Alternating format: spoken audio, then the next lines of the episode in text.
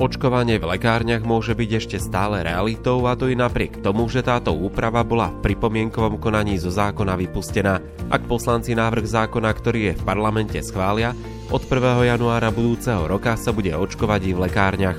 Čo to znamená pre lekárne? Aké podmienky budú musieť splniť?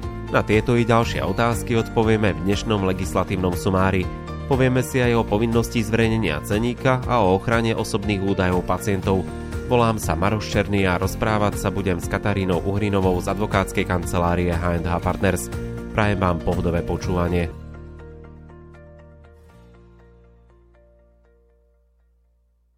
Prvou z legislatívnych zmien, o ktorej budeme hovoriť, je očkovanie v lekárniach. Čo sa navrhuje? Áno, tak teda vlastne o tejto zmene už sme sa predtým rozprávali.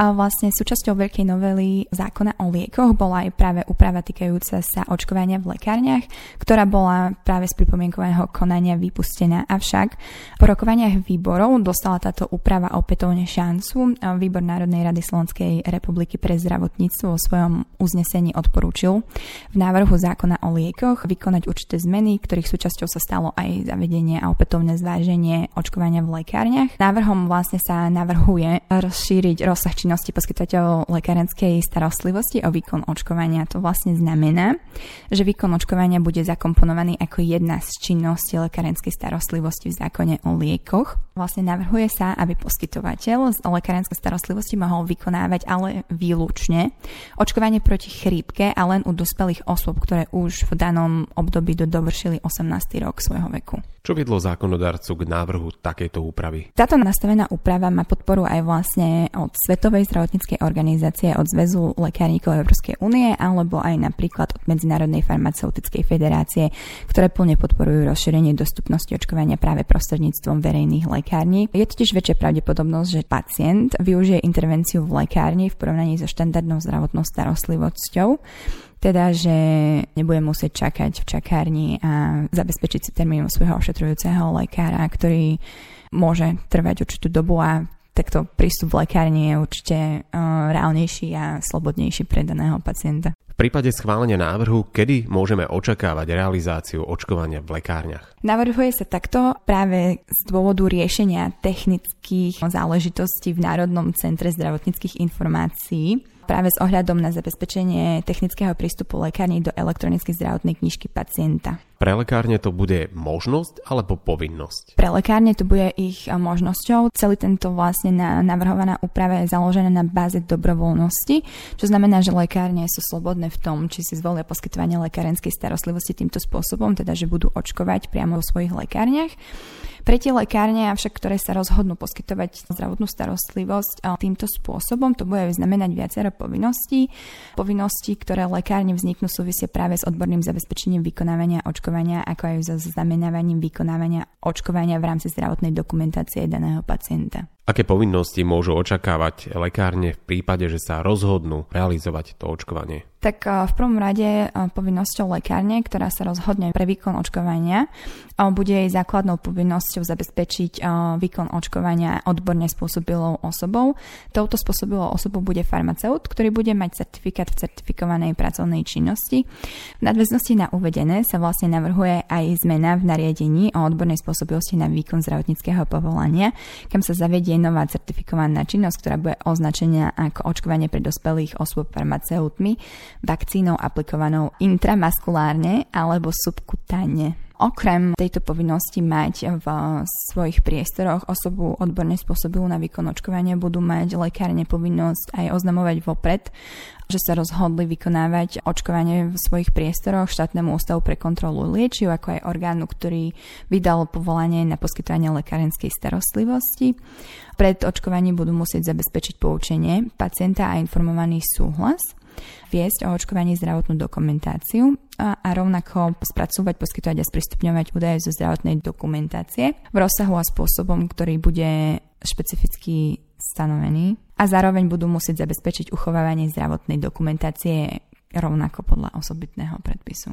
Nedostatok zdravotníckých pracovníkov je téma, o ktorej sa často hovorí a s tým súvisí aj zjednodušenie podmienok pre uznanie vzdelania ukrajinských sestier. Rezort zdravotníctva sa spolu s rezortom školstva dohodli na zjednodušení podmienok pre uznávanie vzdelania sestier z Ukrajiny, ktoré chcú svoje povolanie vykonávať na Slovensku. Čo to bude znamenať v praxi? Tak to vlastne znamená, že v dôsledku nedostatku zdravotníckých pracovníkov spojených s aktuálnou situáciou na Ukrajine, ktorá vlastne prinútila uh, viaceré osoby opustiť svoj domov a prísť k nám na Slovensko, sa vlastne rozhodlo, že by bolo pre nás užitočné, ak by sme využili ich vlastne pracovné skúsenosti.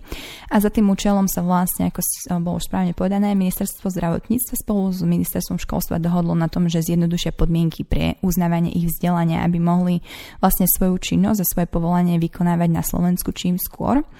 Týka sa to najmä sestier, ktoré dosiahli minimálne prvý stupeň vysokoškolského vzdelania na Ukrajine, budú mať možnosť sa aktívne začleniť do pracovného kolobehu, samozrejme za splnenia určitých podmienok. Čo musí ukrajinská sestra urobiť, aby mohla riadne vykonávať svoje povolanie na území Slovenskej republiky? Tak teda e, v prvom kroku je potrebné podať žiadosť o uznanie dokladu, teda diplomu na ministerstvo školstva Slovenskej republiky. Žiadosť môže podať vlastne sestra, ktorá získala vzdelanie v bakalárskom štúdiu z Ukrajiny alebo má odbornú kvalifikáciu na vykonanie povolania praktickej sestry asistent klienta. Na základe žiadosti ministerstvo školstva vydá rozhodnutie o tom, že daná osoba môže vykonať skúšku spôsobilosti. Skúška spôsobilosti sa realizuje prostredníctvom Slovenskej zdravotníckej univerzity v Bratislave, ale len z tej praktickej časti, pričom výsledkom zo skúšky je protokol o skúške spôsobilosti, ktorý univerzita po vykonaní skúšky zašla ministerstvu školstva Slovenskej republiky.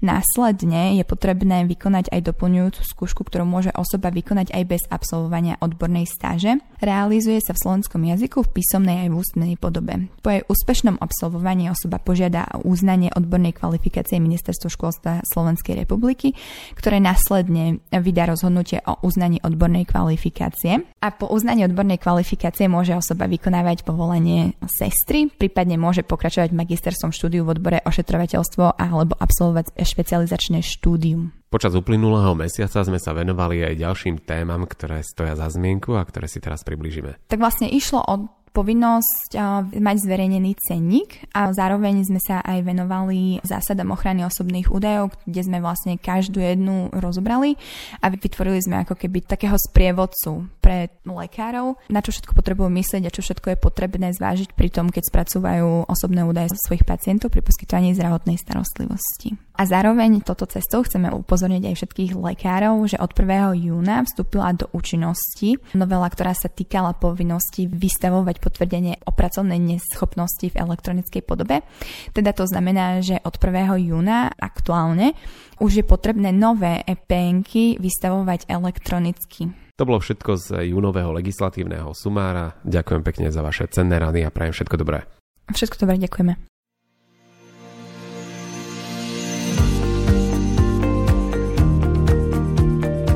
Sprievodcu, ktorý vám pomôže pri ochrane osobných údajov, nájdete na web stránke mediprávnik.sk v sekcii články seriál o zásadách spracúvania osobných údajov. Obsah junového sumára legislatívnych zmien pre lekárov a lekárnikov sme naplnili. Články, o ktorých sme dnes hovorili, nájdete zosumarizované v našom mesačnom newsletteri. Ak by ste ho chceli odoberať, stačí, ak si u nás na stránke mediprávnik.sk vytvoríte bezplatný užívateľský účet a newsletter dostanete každý mesiac do svojej e-mailovej schránky. Ďalšie zmeny, ktoré sa týkajú vašej ambulancie alebo lekárne vám ponúkneme o mesiac. Každý pondelok si môžete vypočuť nový podcast na medicínsko-právnu tému. Všetky časti nájdete na YouTube kanáli Mediprávnik Podcast, ako aj platformách Spotify, Apple Podcast, Google Podcast a Podbean. Majte sa krásne.